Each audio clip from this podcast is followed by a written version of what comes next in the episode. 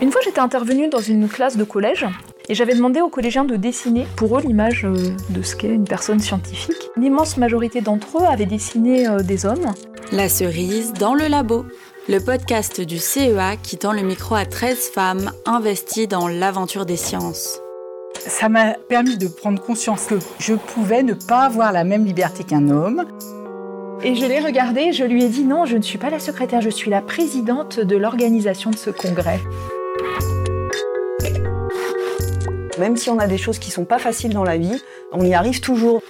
Je me souviens du silence de mort et de l'euphorie ensuite qu'on a eue.